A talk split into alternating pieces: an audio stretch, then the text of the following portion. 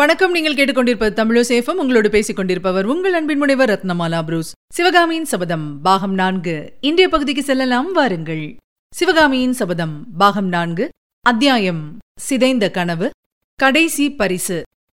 எல்லையற்ற அந்தகார சமுத்திரத்தின் கர்ப்பத்திலே இருந்து மோனக்கடலின் அடிவாரத்திலிருந்து சிவகாமி மெதுவாக மேலே வந்து கொண்டிருந்தாள். கன்னங்கரிய இருளிலே திடீரென்று சிறு சிறு ஒலி திவலைகள் தோன்றி சுழன்று வந்தன. நிசப்தத்தின் மத்தியிலிருந்து ஸ்வரூபம் தெரியாத ஒரு சத்தம் எழுந்தது. முதலில் அது மெல்லியதாயிருந்தது. வரவர பெரிதாக சமுத்திரத்தின் பேரிரைச்சல் போல கேட்டது.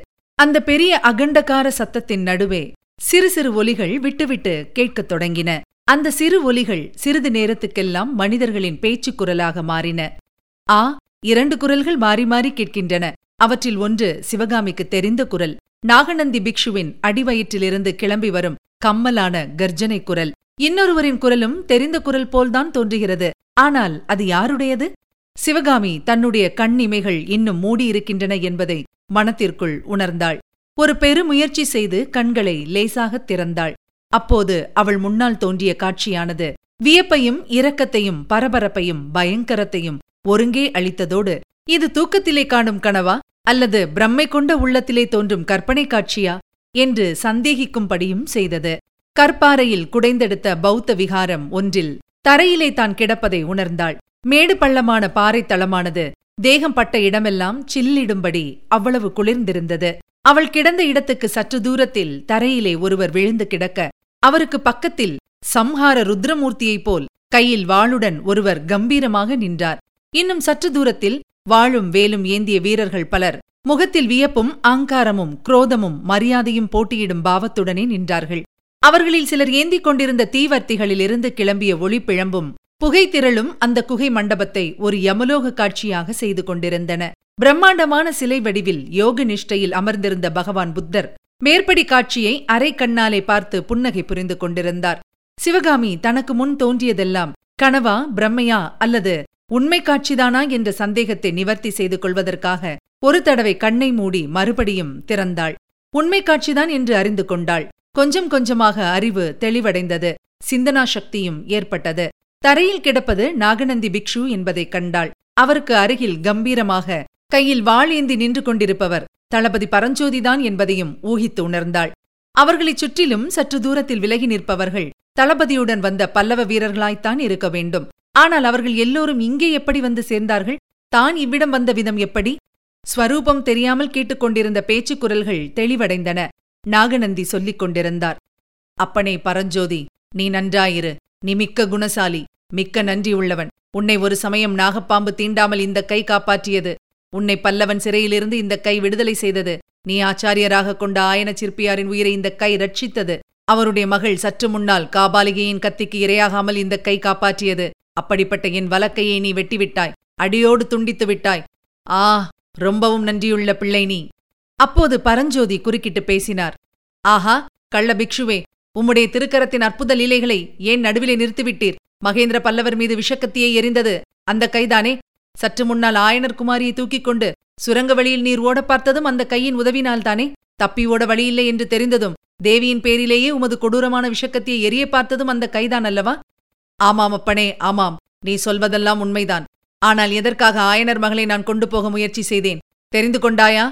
ஆ பரஞ்சோதி ஆயனர் மகள் மீது என்னை காட்டிலும் உனக்கு அதிக அன்பு அதிக பக்தி அதிக சிரத்தை என்று நினைத்துக் கொண்டிருக்கிறாய். உன் எஜமானனான அந்த மூட மாமல்லனும் அவளை என்னை காட்டிலும் அதிகம் காதலிப்பதாக நினைத்துக் கொண்டிருக்கிறான். அப்பனே அன்பு என்பதற்கு உனக்கு அர்த்தம் தெரியுமா? உன்னுடைய தலைவன் மாமல்லனுக்கு காதலின் தன்மை தெரியுமா? பரஞ்சோதி இன்று இந்த வாத்தாப்பி நகரம் பற்றி எரிந்து நாசமாவதற்கு காரணமானவன் நான். சிவகாமிக்காக சொந்த சகோதரனை பலி கொடுத்தேன். ஹர்ஷவர்தனனை நடுநடுங்கச் செய்த சளுக்க மகா சாம்ராஜ்யத்தையே என் காதலுக்கு பலியாக அர்ப்பணம் செய்தேன். ஆஹா அன்புக்கும் காதலுக்கும் அர்த்தம் உங்களுக்கு என்ன தெரியும்? அடிகளே தாங்கள் சொல்வது உண்மையே. அன்பு என்பதற்கு பொருள் எனக்கு சற்று முன்னால் தான் தெரிந்தது. ஒருவரிடம் நம்முடைய அன்பை காட்டுவதென்றால் அவர் மேல் விஷக்கத்தியை எரிந்து கொள்ள வேண்டும். இல்லையா? இதை சற்று முன்னால் நான் தெரிந்து கொண்டேன். வஞ்சக பிக்ஷுவே உம்மிடம் பேசிக் கொண்டிருக்க எனக்கு நேரமில்லை.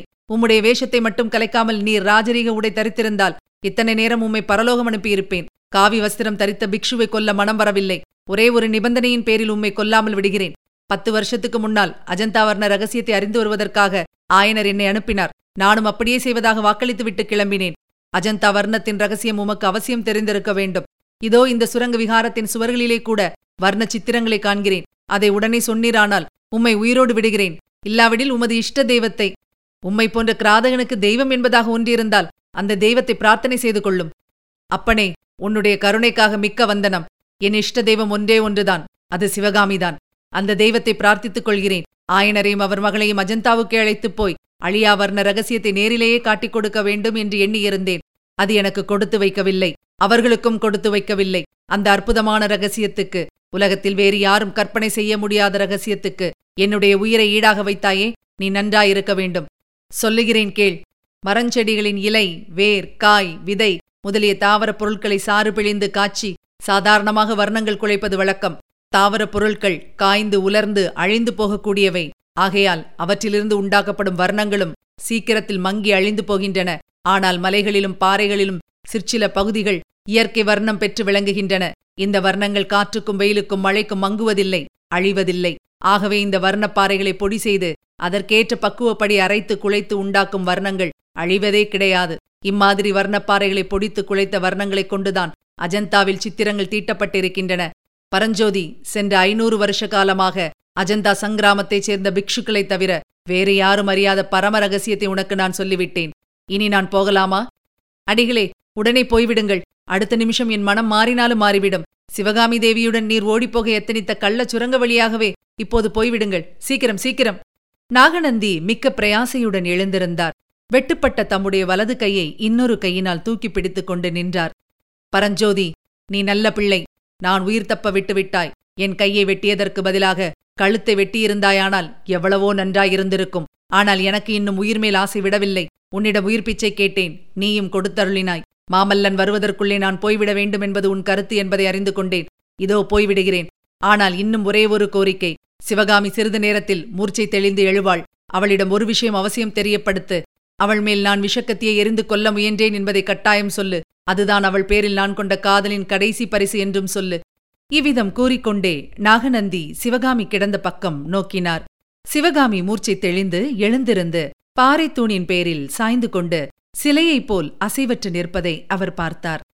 ஆ சிவகாமி எழுந்து விட்டாயா? ஆயனரின் சீடர் பரஞ்சோதியிடம் நான் சொன்னது உன் காதில் விழுந்ததா? ஆம் உன்மீது கத்தி எறிந்து கொல்லப் பார்த்தேன். எதிர்காலத்தை நினைத்து உன்மேல் இரக்கம் கொண்டுதான் அந்த காரியத்தை செய்ய முயன்றேன். பல்லவ சேனாதிபதி குறுக்கே வந்து உனக்கு அந்த நன்மையை செய்ய முடியாமல் தடுத்து விட்டார். சிவகாமி வருங்காலத்திலே வேண்டாம். வருங்காலத்தில் என்னை நீ நினைக்க வேண்டாம். இந்த பாவியை மறந்துவிடு. உடல் பொருள் ஆவி அனைத்தையும் இகத்தையும் பரத்தையும் உன் காலடியில் அர்ப்பணம் செய்த இந்த கள்ள பிக்ஷுவை மறந்துவிடு. மறந்துவிட்டு கூடுமானால் சந்தோஷமாயிரு. ஆனால் நான் மட்டும் உன்னை மறக்க மாட்டேன். பரஞ்சோதியையும் மாமல்லனையும் கூட நான் மறக்க மாட்டேன்.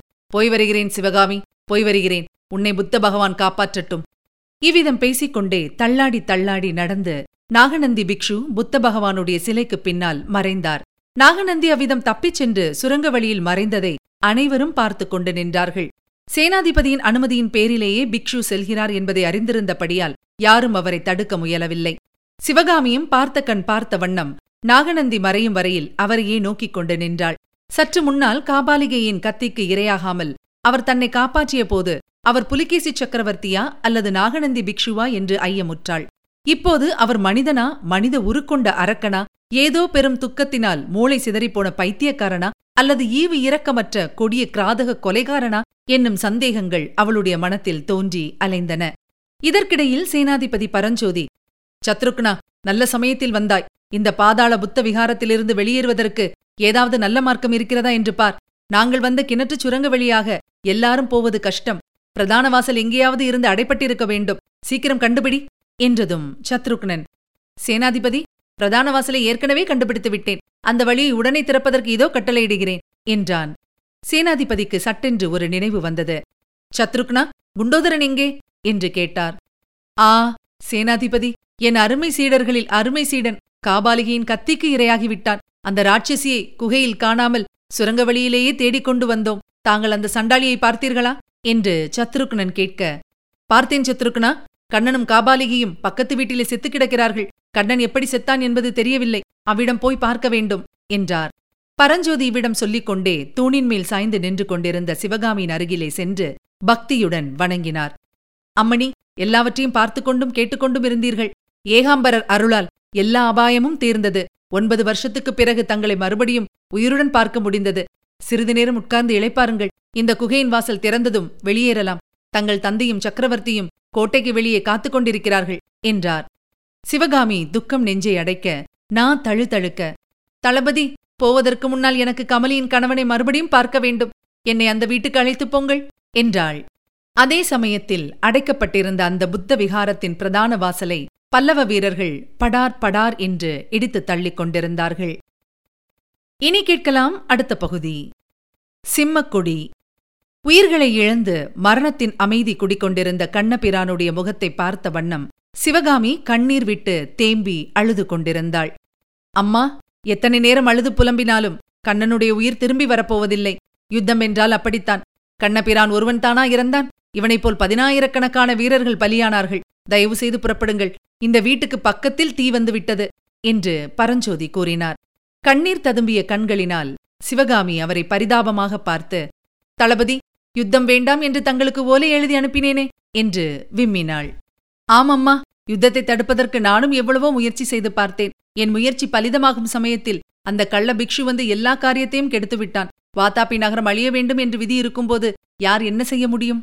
ஐயா விதியின் பேரில் ஏன் குற்றம் சுமத்துகிறீர்கள்? எல்லாவற்றிற்கும் காரணம் இந்த பாதகிதான் அன்றைக்கு தாங்களும் அவரும் வந்து எவ்வளவோ பிடிவாதமாக என்னை அழைத்தீர்கள். மூர்க்கத்தனத்தினால் வரமாட்டேன் என்று சொன்னேன்.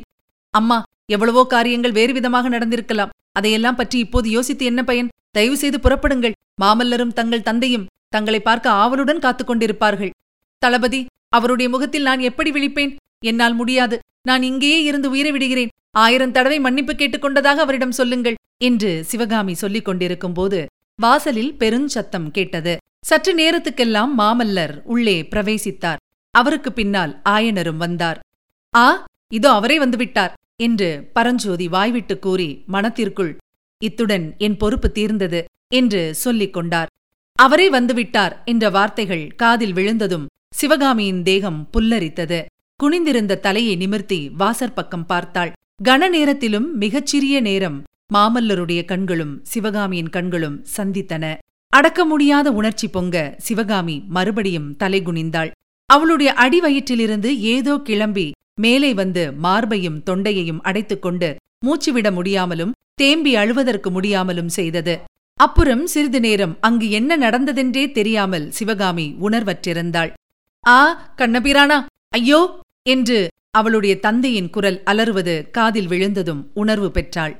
ஆமாம் கண்ணன்தான்.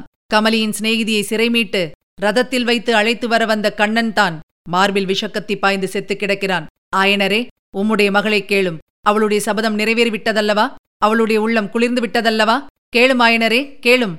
மாமல்லரின் மேற்படி வார்த்தைகள் சிவகாமியின் காதில் உருக்கிய ஈயத் துளிகள் விழுவது போல் விழுந்தன.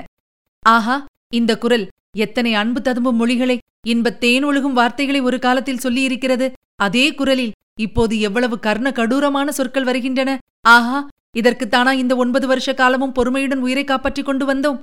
மாமல்லரின் கொடுமையான வார்த்தைகள் பரஞ்சோதிக்கும் பெருந்துன்பத்தை உண்டாக்கின. சக்கரவர்த்தி சிவகாமி அம்மை ரொம்பவும் மனம் நொந்து போயிருக்கிறார் என்று அவர் சொல்லுவதற்குள் மாமல்லர் குறுக்கிட்டு சிவகாமி எதற்காக மனம் நோக வேண்டும்? இன்னும் என்ன மனக்குறை? சபதம் தான் நிறைவேறிவிட்டதே. சந்தேகம் இருந்தால் வீதி வெளியே போகும்போது பார்த்து நிச்சயப்படுத்திக் கொள்ளட்டும். வீடுகள் பற்றி எறிவதையும் வீதிகளில் பிணங்கள் கிடப்பதையும் ஜனங்கள் அலறி புடைத்துக் கொண்டு ஓடுவதையும் பார்த்து கழிக்கட்டும் ஆயன சிற்பியாரே உம்முடைய குமாரியை அழைத்துக் கொண்டு உடனே கிளம்பும். சிவகாமியின் மார்பு ஆயிரம் சுக்கலாக உடைந்தது. அவளுடைய தலை சுழன்றது. அச்சமயம் ஆயனர் அவளுக்கு அருகில் சென்று இரக்கம் நிறைந்த குரலில் அம்மா குழந்தாய் என்னை உனக்கு தெரியவில்லையா? என்றார். அப்பா என்று கதறிக்கொண்டே சிவகாமி தன் தந்தையை கட்டிக்கொண்டு விம்மினாள்.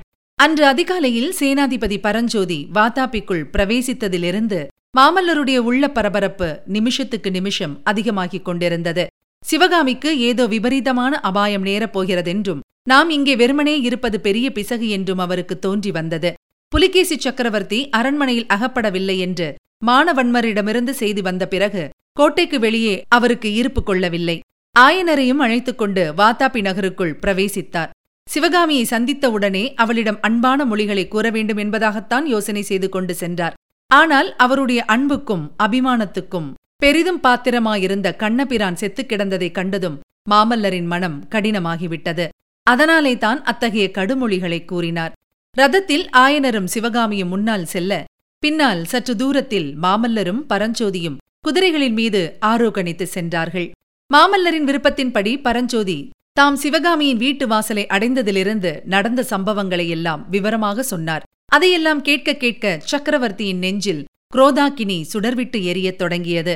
முக்கியமாக நாகநந்தியை பரஞ்சோதி கொல்லாமல் உயிரோடு விட்டுவிட்டார் என்பது மாமல்லருக்கு பெரும் கோபத்தை உண்டாக்கியது. சிவகாமியை பெரும் துன்பத்திலிருந்து பாதுகாப்பதற்காகவே அவளை கொல்ல எத்தனித்ததாக நாகநந்தி சொன்னார் அல்லவா? அதை கேட்டபோது அந்த கூற்றில் அடங்கியிருந்த உண்மையை மாமல்லரின் அந்தராத்மா உடனே உணர்ந்தது. அது காரணமாக அவருடைய குரோதம் பன்மடங்கு அதிகமாகி கொழுந்து விட்டெறிந்தது சிவகாமி தன் அருமை தந்தையின் மீது சாய்ந்த வண்ணம் வாத்தாபி நகரின் பயங்கர வீதி காட்சிகளை பார்த்து கொண்டு சென்றாள். அந்த கோரங்களை பார்க்க சகிக்காமல் சில சமயம் கண்களை மூடிக்கொண்டாள் ஆனால் கண்களை மூடிக்கொண்ட போதிலும் காதுகளை மூடிக்கொள்ள முடியவில்லை.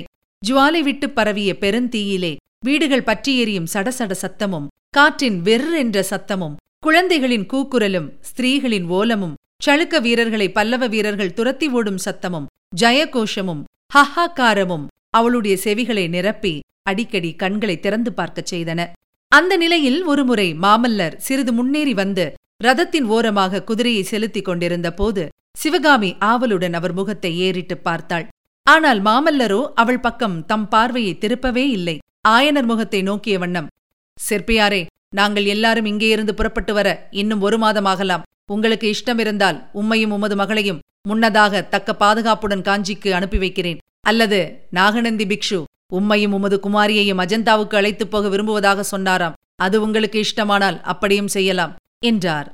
அத்தனை கஷ்டங்களுக்கும் யுத்த பயங்கரங்களுக்கும் இடையிலேயும் ஆயனருக்கு அஜந்தா என்றதும் சபலம் தட்டியது. அஜந்தா வர்ண ரகசியத்தை பரஞ்சோதி நாகநந்தியிடம் கேட்டு தெரிந்து கொண்ட விவரம் இன்னமும் ஆயனருக்கு தெரியாது. எனவே அவர் சிவகாமியை பார்த்து அம்மா உனக்கென்ன பிரியம்? காஞ்சிக்கு போகலாமா? அல்லது அஜந்தாவுக்கு போகலாமா? என்றார்.